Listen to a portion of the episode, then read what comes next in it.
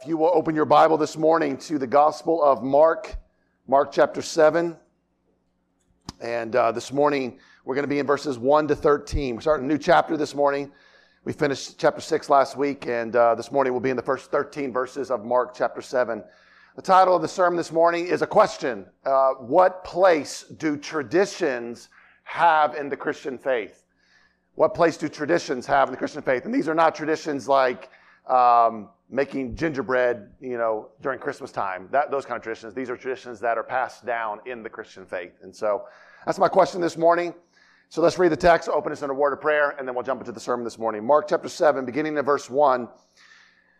Now, when the Pharisees gathered to him with some of the scribes who had come from Jerusalem, they saw that some of his disciples ate with hands that were defiled, that is, unwashed. For the Pharisees and all the Jews do not eat unless they wash their hands properly holding to the tradition of the elders. And when they come from the marketplace, they do not eat unless they wash. And there are many other traditions they, that they observe, such as the washing of cups and pots and copper vessels and dining couches. And the Pharisees and the scribes asked him, Why do your disciples not walk according to the tradition of the elders, but eat with, undefiled, with defiled hands? And he said to them, Well did Isaiah prophesy of you hypocrites, as it is written, this people honors me with their lips, but their heart is far from me. In vain do they worship me, teaching as doctrines the commandments of men. You leave the commandment of God and hold to the tradition of men. And he said to them, You have a fine way of rejecting the commandment of God in order to establish your tradition. For Moses said, Honor your father and your mother, and whoever reviles father and mother must surely die. But you say, if a man tells his father or his mother, whatever you would have gained from me is Corban, that is, given to God, then you no longer permit him to do anything for his father or mother, thus making void the word of God by your tradition that you have handed down. And many such things you do. You will pray with me. Father, I pray this morning that you would help us to understand the, the role, the place of tradition in the Christian faith. God, where tradition is good and where it has been faithfully passed down by the apostles and handed down to us uh, through, uh, through church leaders, and where tradition goes awry and where it begins to take precedent over the Word of God. Help us to discern this this morning, God, and what place does tradition have in the Christian faith? Please help me, God, to make this clear. Please help all of us to, to listen um, well with ears opened by the Holy Spirit this morning. I pray in Jesus' name. Amen. Every church has traditions, whether they know it or not. And these traditions in the church can often become a point of contention in the body. Things like whether we should have deacons or not, and whether deacons should have governing power or not, whether we should have elders or not, and whether we should be elder rule or elder led, whether women can be pastors or deacons or teachers, both or neither, whether we should practice church discipline and when and on whom whether we should have membership and who should be permitted to become a member, whether divorce is permitted and on what basis is it permitted, who can get baptized at what age and what mode, when can we take the Lord's Supper and who can take it, and on and on and on. Often, when these issues are debated in the church, the argument that is made is not defended from God's word, but rather tradition. That's the argument often. This past spring, one of the questions uh, submitted to me and uh, asked the pastor, a series that I do on Friday nights every year. Here was the question What is the basis of sola scriptura, scripture alone, as opposed to traditions taught by the apostles, as written in 2 Thessalonians 2.15? By mouth or letter. How might we respond to someone who says, this verse authorizes the church's representatives to create traditions that we should obey as Christians? End question. And that's what I hope to bring clarity to this morning. What place do traditions have in the Christian faith? That's the question that we're looking at this morning. And so let's look at the text, the exposition of the text, and then I'll give application at the end. Let's start looking at verses 1 and 2, where Mark writes Now, when the Pharisees gathered to him with some of the scribes who had come from Jerusalem, they saw that some of his disciples ate with hands that were defiled, that is, unwashed.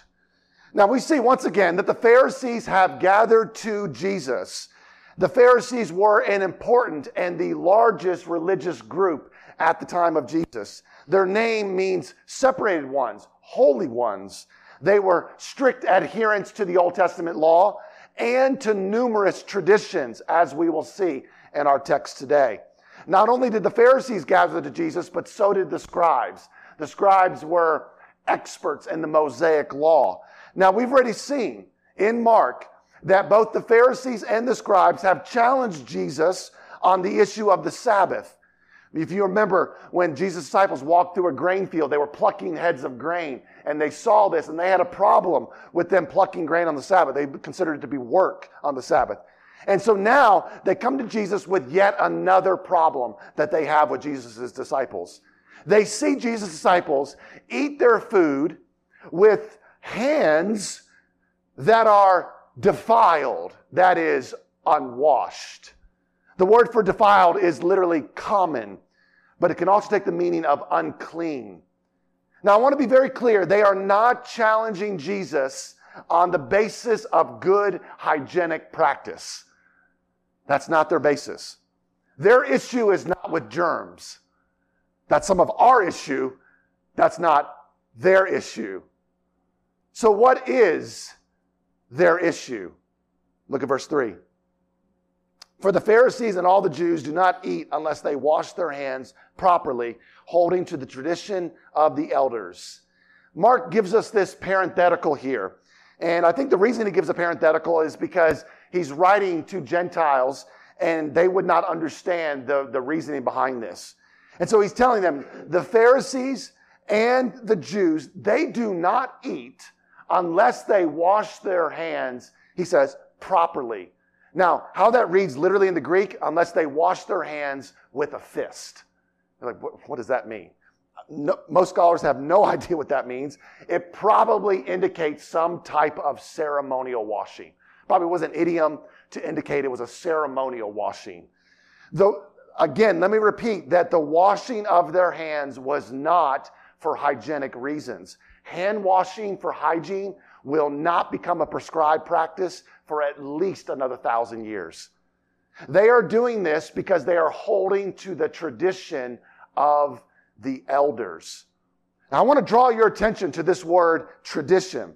We're going to see it five times in our passage this morning. And I want to ask two questions. Number one, what is a tradition? And number two, is a tradition good or bad? So let's start with number one. What is a tradition? The Greek word simply means the content of instruction that has been handed down. The content of instruction that's been handed down. So, in other words, the elders had passed down instruction that all Jews should wash their hands before they eat, ceremonially wash their hands before they eat. Number two, is a tradition good or bad? And the answer is it depends. So, what makes a tradition good or bad? I'll discuss that in the application.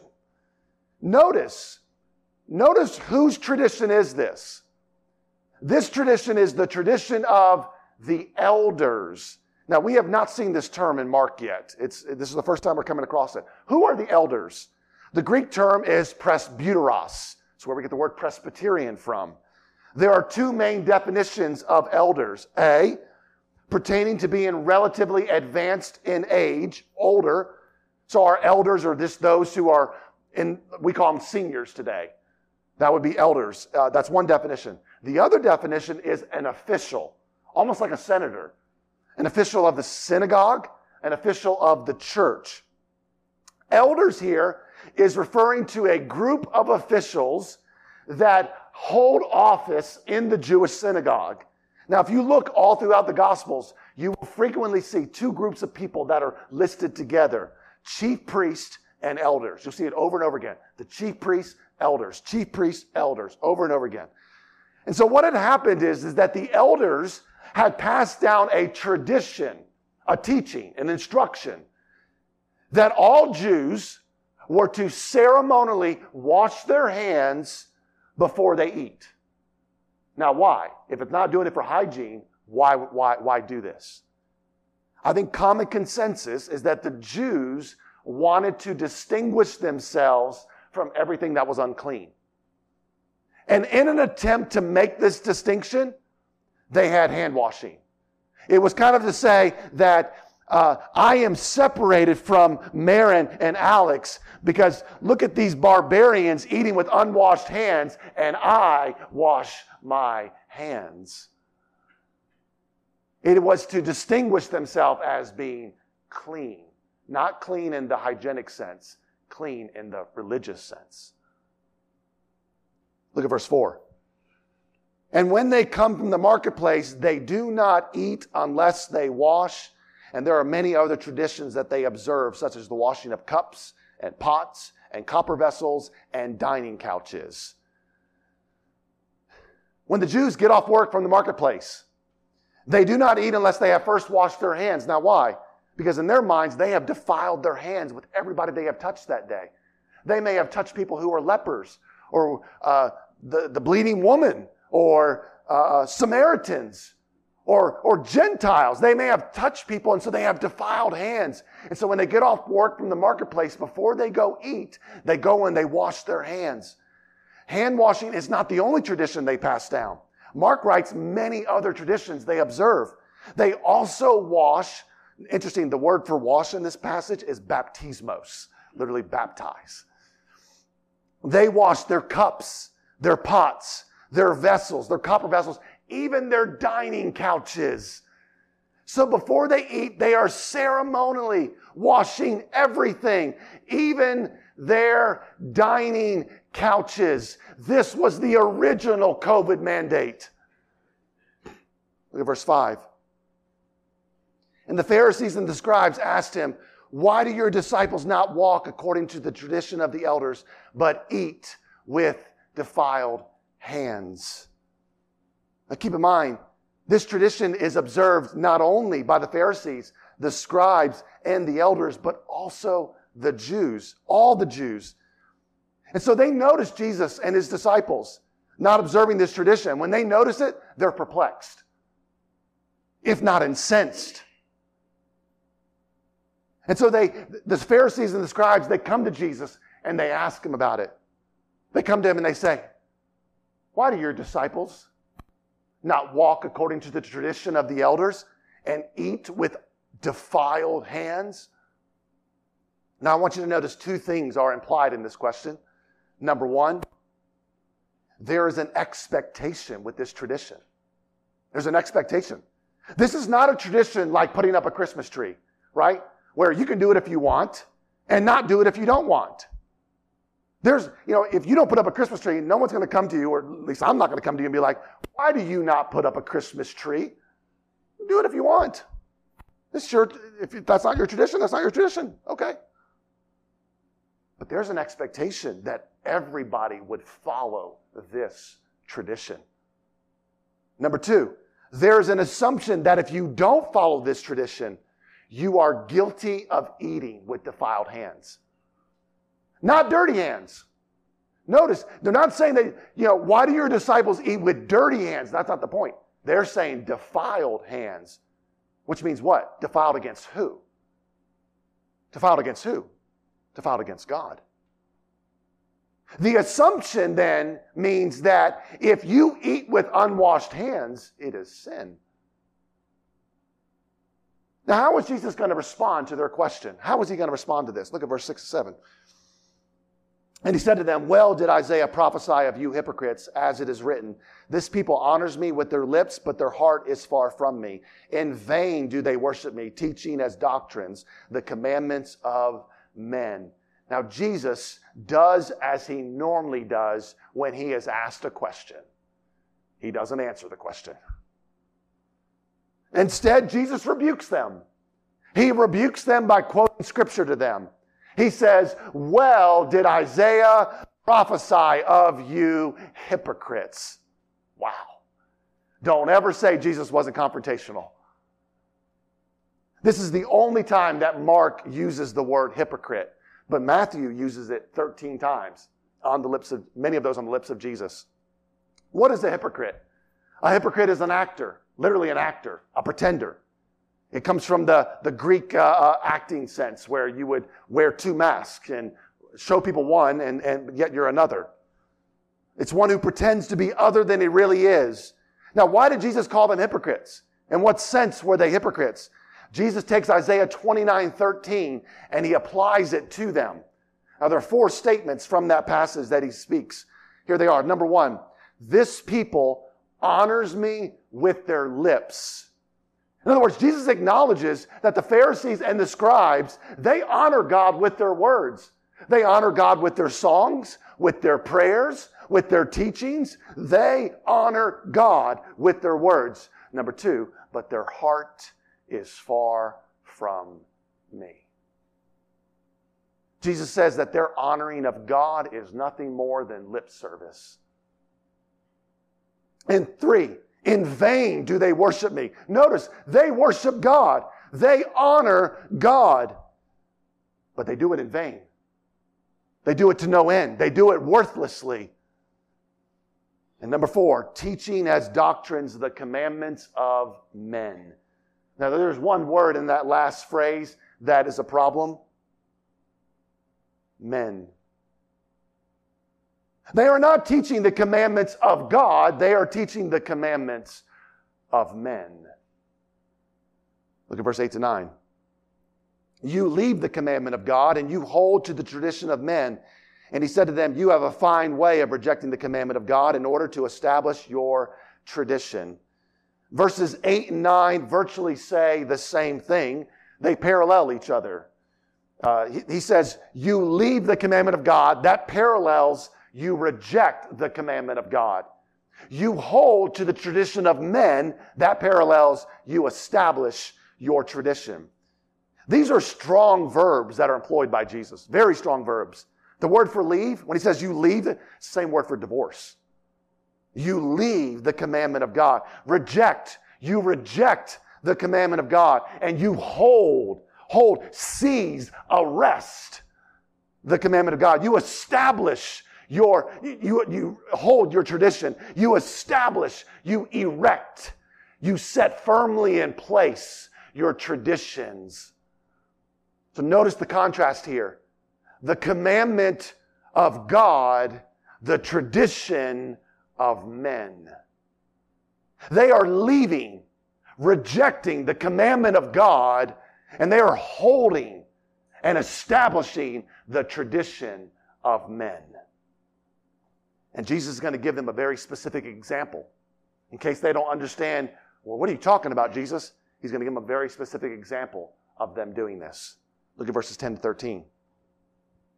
For Moses said, Honor your father and your mother and whoever reviles father or mother must surely die. But you say, if a man tells his father or mother, whatever you would have gained from me is Corban, that is, given to God, then you no longer permit him to do anything for his father or mother, thus making void the word of God by your tradition that you have handed down, and many such things you do. Now, Jesus quotes two commandments of God here. These come from Exodus 20 and 21. Exodus 20, 12, one of the Ten Commandments honor your father and mother. And Exodus 21 17. Whoever reviles father or mother must surely die. Now he's going to focus on the honor of your father and mother. And of course, we got to explain what does that mean? What did honoring father and mother mean in this context? Three things that it meant. Number one, honoring father and mother means to obey them when you are a child under their authority. When you are a child under your parents' authority, you obey them. That's number one. Number two, it means to respect them even when you are no longer under their authority.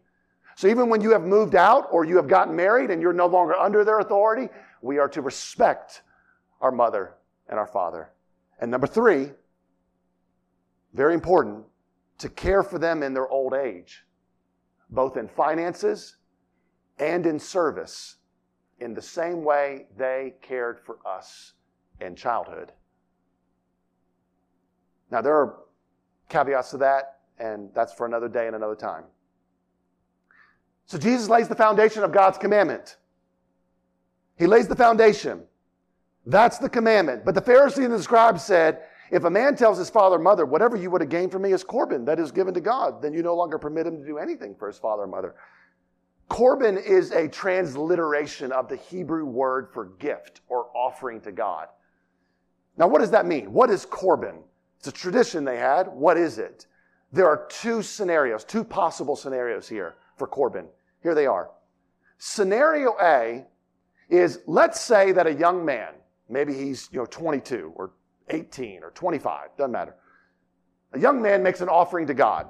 Let's say it's a parcel of land. Let's say he, you know, he bought a parcel of land and he owns this parcel of land. And uh, upon his death, it will be sold and the proceeds given to the temple. So he has, he has offered this parcel of land to God. He says, I'm going I'm to give this land to the Lord. And so when, it, when I die, it will be sold and the proceeds will be given to the temple. Now, let's say that his parents fell on hard times, hard financial times, and they needed financial help. The man would want to sell his land now. He'd want to sell his land now, take the proceeds, and then financially help his parents. But the Pharisees would not permit him to do so. They would say, uh uh uh, that's Corban. You've devoted that to God. That's scenario A. Scenario B is that a person may intentionally devote his gift to God. Again, let's say it's a parcel of land. Now, why would he do this? Because he gets to retain possession of the land until he dies. And what does he do with it until he dies? He makes a profit off of it. He uses that to make a profit off the land. And if his parents fall on hard financial times and they ask him, Can you help us out financially? He says, Sorry, mom, dad. I wish I could, but uh, I, I've offered the land as Corban. Can't do it. In other words, Corban was used as a loophole to get out of helping mother and father. Now, in this particular case, Jesus is rebuking the Pharisees for scenario A though scenario B did exist. He's rebuking them that the Pharisees have taken their tradition of Corban and they have elevated it above the Mosaic law. Their tradition has come above the Mosaic law. Jesus says, in doing so, you in effect have made void the Word of God. In other words, your tradition has trumped God's Word. The Word of God said to honor your father and mother, and yet you will not permit people to honor their father and mother because of your tradition, Corban. And you've made void the Word of God. And Jesus says, This is not the only instance. Jesus says, And many such things you do. And we'll stop there with exposition. Application. How do we apply this? I have five points of application. Number one, knowing that the world is constantly watching us and critiquing us, how now should we live? Knowing that the world is constantly watching us, constantly critiquing us, how now should we live? So far in the Gospel of Mark, we have seen that the Pharisees and the scribes were scrupulously watching Jesus.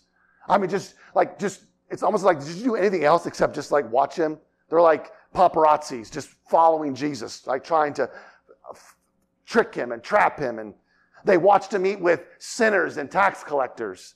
They carefully watched him as he went into the synagogue to see, is he going to heal on the Sabbath? Let's see. Let's wait and see if he heals on the Sabbath. They watched his disciples pluck grain on the Sabbath. In our text this morning, they watched Jesus' disciples eat with unwashed hands hands that they considered to be defiled. Now, here's one of the questions that I had when I read this text Should Jesus' disciples have washed their hands? Why not just wash your hands? In other words, can we apply Paul's maxim? I have become all things to all people. Can we apply that to this scenario? To the hand washers, I became a hand washer. Can we apply that? This is where we often find ourselves, is it not? Knowing that the world is constantly watching us, critiquing us, how now should we live? In other words, when should I, proverbially speaking, wash my hands to not give offense? Right? Jesus could do that. He'd be like, look, they, they want you to wash your hands. Just, just wash your hands. Not a big deal. Put some water on it. Okay, all right, good, good. When should I, proverbially speaking, wash my hands to not give an offense? And when should I exercise the freedom that I have in Christ? There is no way we could come up with a rule book that would cover every scenario. We want that. We want a, we want a, a massive manual, like a Library of Congress, that would, that would give us a, a rule book for every scenario. We won't get that. Here's what I would say there is a time and a place to become all things to all people. And doing so, we do it in the hopes of winning them, in the hopes of winning them to salvation. There's a time and a place to do that. And there is a time and a place that in attempting to become all things to all people, we are putting ourselves under a yoke of the law, a yoke even of tradition. In other words, if the disciples had washed their hands here, it would have given credence to the Pharisees and the scribes that this practice was in effect making them clean. If Jesus had said, well, they're going to be offended if we don't wash our hands, we should just do it. It's not a big deal. Let's just wash our hands and not offend them. If they had done that, it would have given credence to all the people. Well, look at Jesus. Even he washes his hands. I guess this really is making us clean. I guess we have to do this. And Jesus says, no, no, disciples, you do not need to wash your hands because eating with unwashed hands does not defile anyone. That's what Jesus says in Matthew. This means that we must exercise wisdom to know when should we become all things to all people and when should we make a statement to the lost as Jesus makes a statement to them.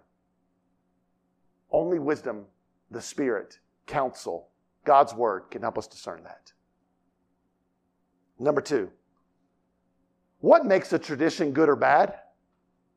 What makes a tradition good or bad? Now, when I say tradition, again, I don't mean it in the sense of like putting up Christmas trees during Christmas season or barbecuing at the 4th of July. I don't mean in that sense. I mean traditions as used in our passage this morning. A teaching that is passed down in the Christian faith. What makes a tradition good or bad? Or are traditions good or bad? Here's the tricky part. Paul speaks of traditions both in a negative light and a positive light. He does both. Here's the negative. Galatians 1:14. So extremely zealous was I for the traditions of my fathers. That's being used in a negative light. Colossians 2:8. See to it that no one takes you captive by philosophy and empty deceit, according to human tradition that's a negative light. Here's the positive light 1 Corinthians 11, 2.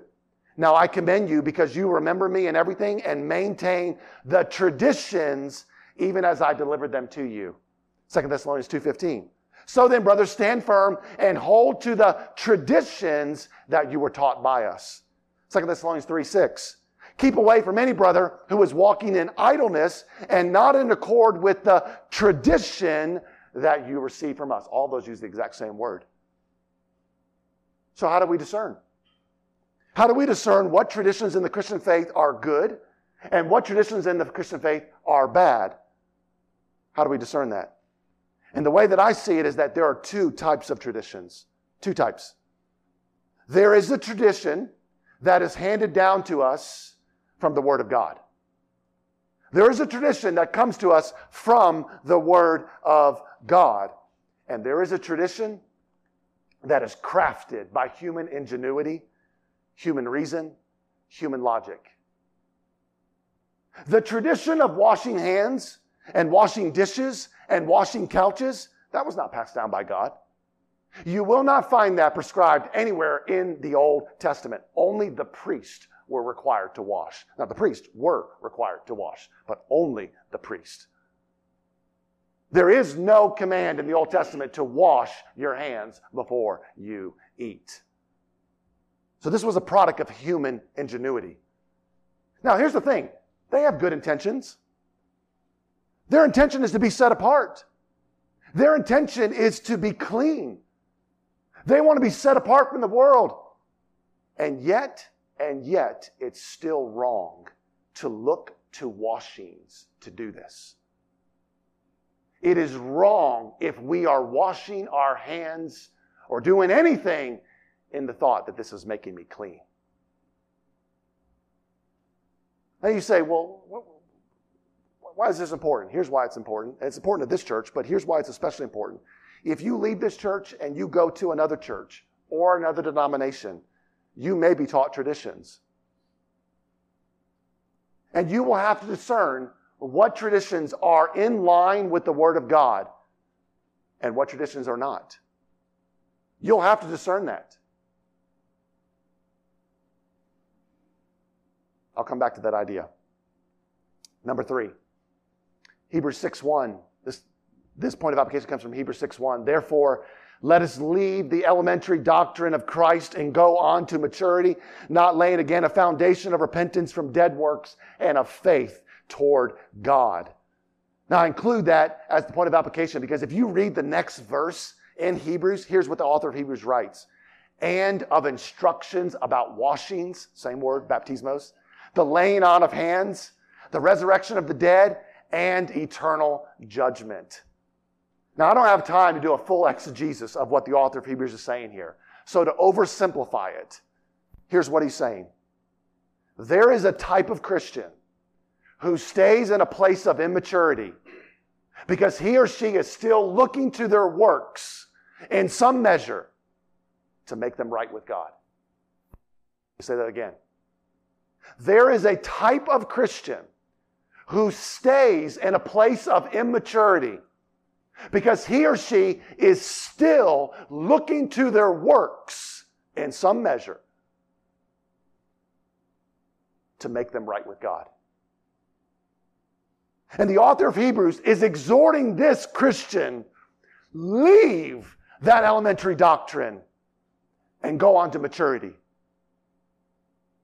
Now, none of us, as far as I know, are washing our hands and our dishes, and certainly not our dining couches in order to be right with God. But that doesn't mean that we are not susceptible to falling into the trap of looking to our works to make us right with God. We are all susceptible to that trap. In other words, what the Pharisees did with washings, we can do with spiritual disciplines. Now, let me be very clear here. Let me be very clear. I'm not saying we should do away with spiritual disciplines. It is right to do away with washings in this context. It is not right to do away with spiritual disciplines. Let me be very clear on that. Here's what I am saying though. In the same way that the Pharisees looked to their washings, that when they ate their food, they thought, I am clean. I am not like these unclean sinners over here. Look at me. In the way that they look to their washings to consider themselves right with God, we can look to spiritual disciplines to consider ourselves right with God. Church attendance, tithing, reading the word, prayer, making disciples, singing praises, serving. You see, often if I ask you, How are you with God? Where are you with God? We often go right there. And that, here's the challenge you can do all of that and not be right with God. You can go to church every week. You can tithe 20% you can read the word, you can pray, you can make disciples, you can sing praises, you can serve, and yet not be right with God.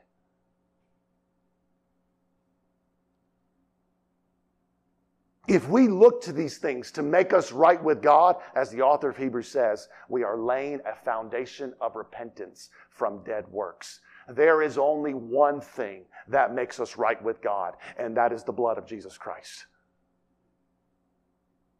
If you want to wash your hands, wash them in the blood of Jesus Christ. If you want to wash your sexually stained bed, wash it in the blood of Jesus Christ.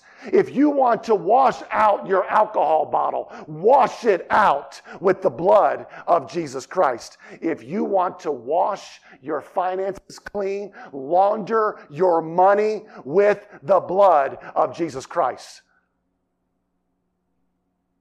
Because that's the only thing that makes us clean. Don't look to anything to make you right with God or to give you a correct barometer of where are you with God. Look to Christ.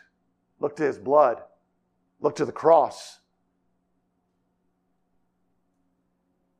And yes, spiritual disciplines are important, in case anybody misunderstands me.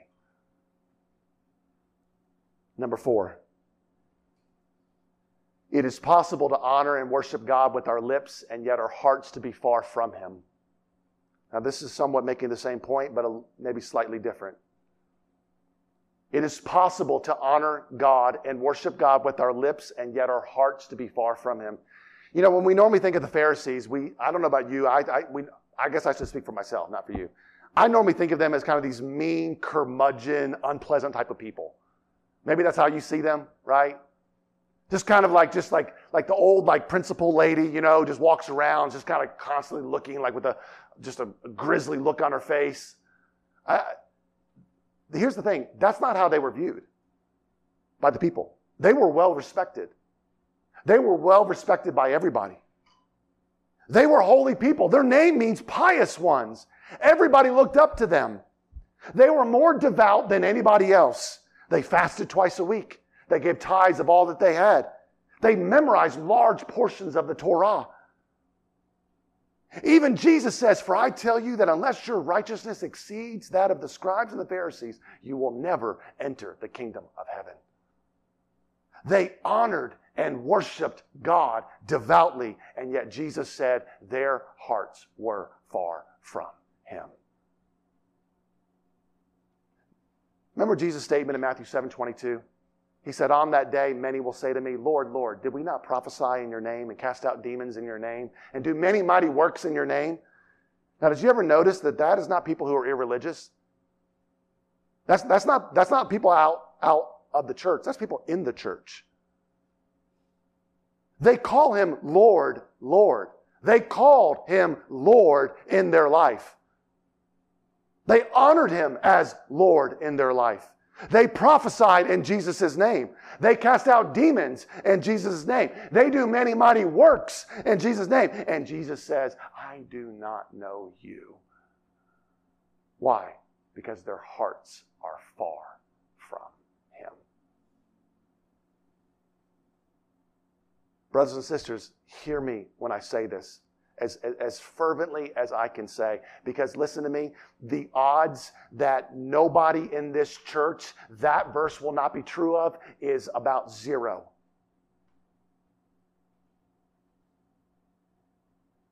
Hear me when I say this. It is possible to come in here every week and sing praises to God Listen attentively to the sermon.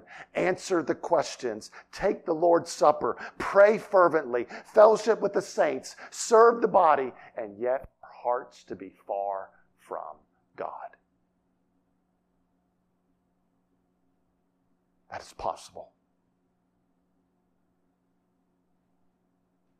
Where is your heart this morning? Where is it? Is it near God? Or is it far from Him?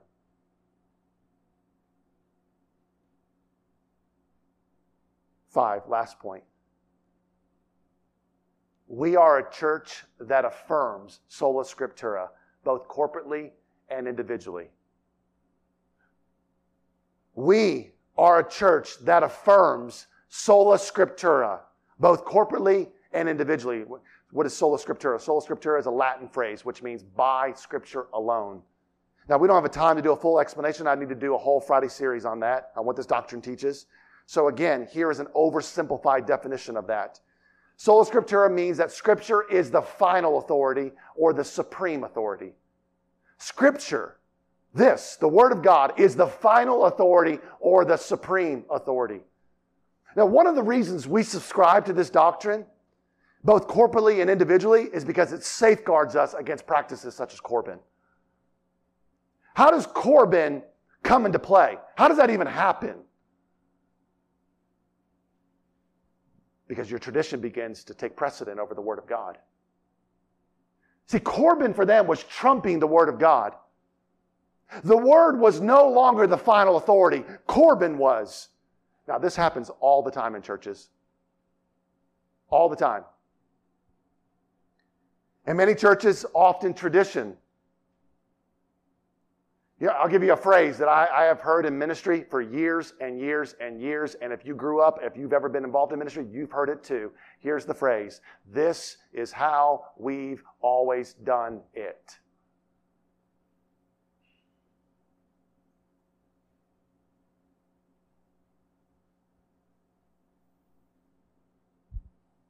They, they used to teach that, that the earth was the center of the universe too.